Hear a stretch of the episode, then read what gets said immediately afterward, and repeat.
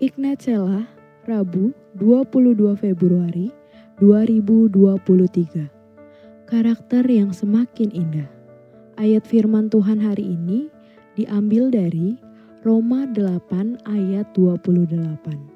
Kita tahu sekarang bahwa Allah turut bekerja dalam segala sesuatu untuk mendatangkan kebaikan bagi mereka yang mengasihi Dia, yaitu bagi mereka yang terpanggil sesuai dengan rencana Allah. Halo Sobat Ignite, pernahkah kamu mengalami kesedihan, kehilangan, dan kesakitan? Coba pikirkan dalam waktu satu menit, kapan terakhir kamu mengalami hal itu dan bagaimana responmu.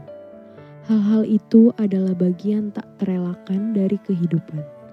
Tetapi Tuhan menggunakan hal-hal itu untuk membantu kamu bertumbuh semakin dewasa dalam berkarakter dan kerohanianmu. Seringkali Tuhan menggunakan kesakitan yang kamu alami untuk menarik perhatianmu. C.S. Lewis menulis, Tuhan berbisik kepada kita di dalam kebahagiaan kita, berbicara dalam hati nurani kita, tetapi berseru dalam kesakitan kita. Itulah mengapa ketika kita sedang merasa kesakitan dalam lembah gelap, dalam ketakutan, kita lebih ingat kepada Tuhan dibanding saat kita sedang merasakan kebahagiaan. Rasa sakit ialah alat pengeras suara Tuhan. Manusia jarang berubah ketika telah memahami sesuatu yang sudah lama mereka tidak mengerti, karena sudah lewat waktunya. Manusia berubah ketika dihadapkan pada situasi yang tidak nyaman.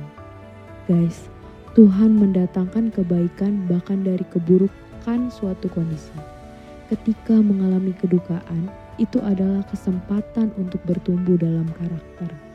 Kita menjadi tidak mudah menyerah dan menjadi bersinar bahkan berdampak. Kita tak dapat mengendalikan rasa sakit yang dialami, tetapi dapat memutuskan apakah itu akan membuat kita kepahitan atau malah lebih baik. Kita dapat menentukan apa itu akan menjadi batu loncatan atau batu sandungan kita harus ingat bahwa bahkan dalam kesakitan sekalipun Tuhan turut bekerja buat kebaikan. Karena dia rindu membentuk karaktermu menjadi semakin indah. Selamat beraktivitas Sobat Ignite, Tuhan Yesus memberkati.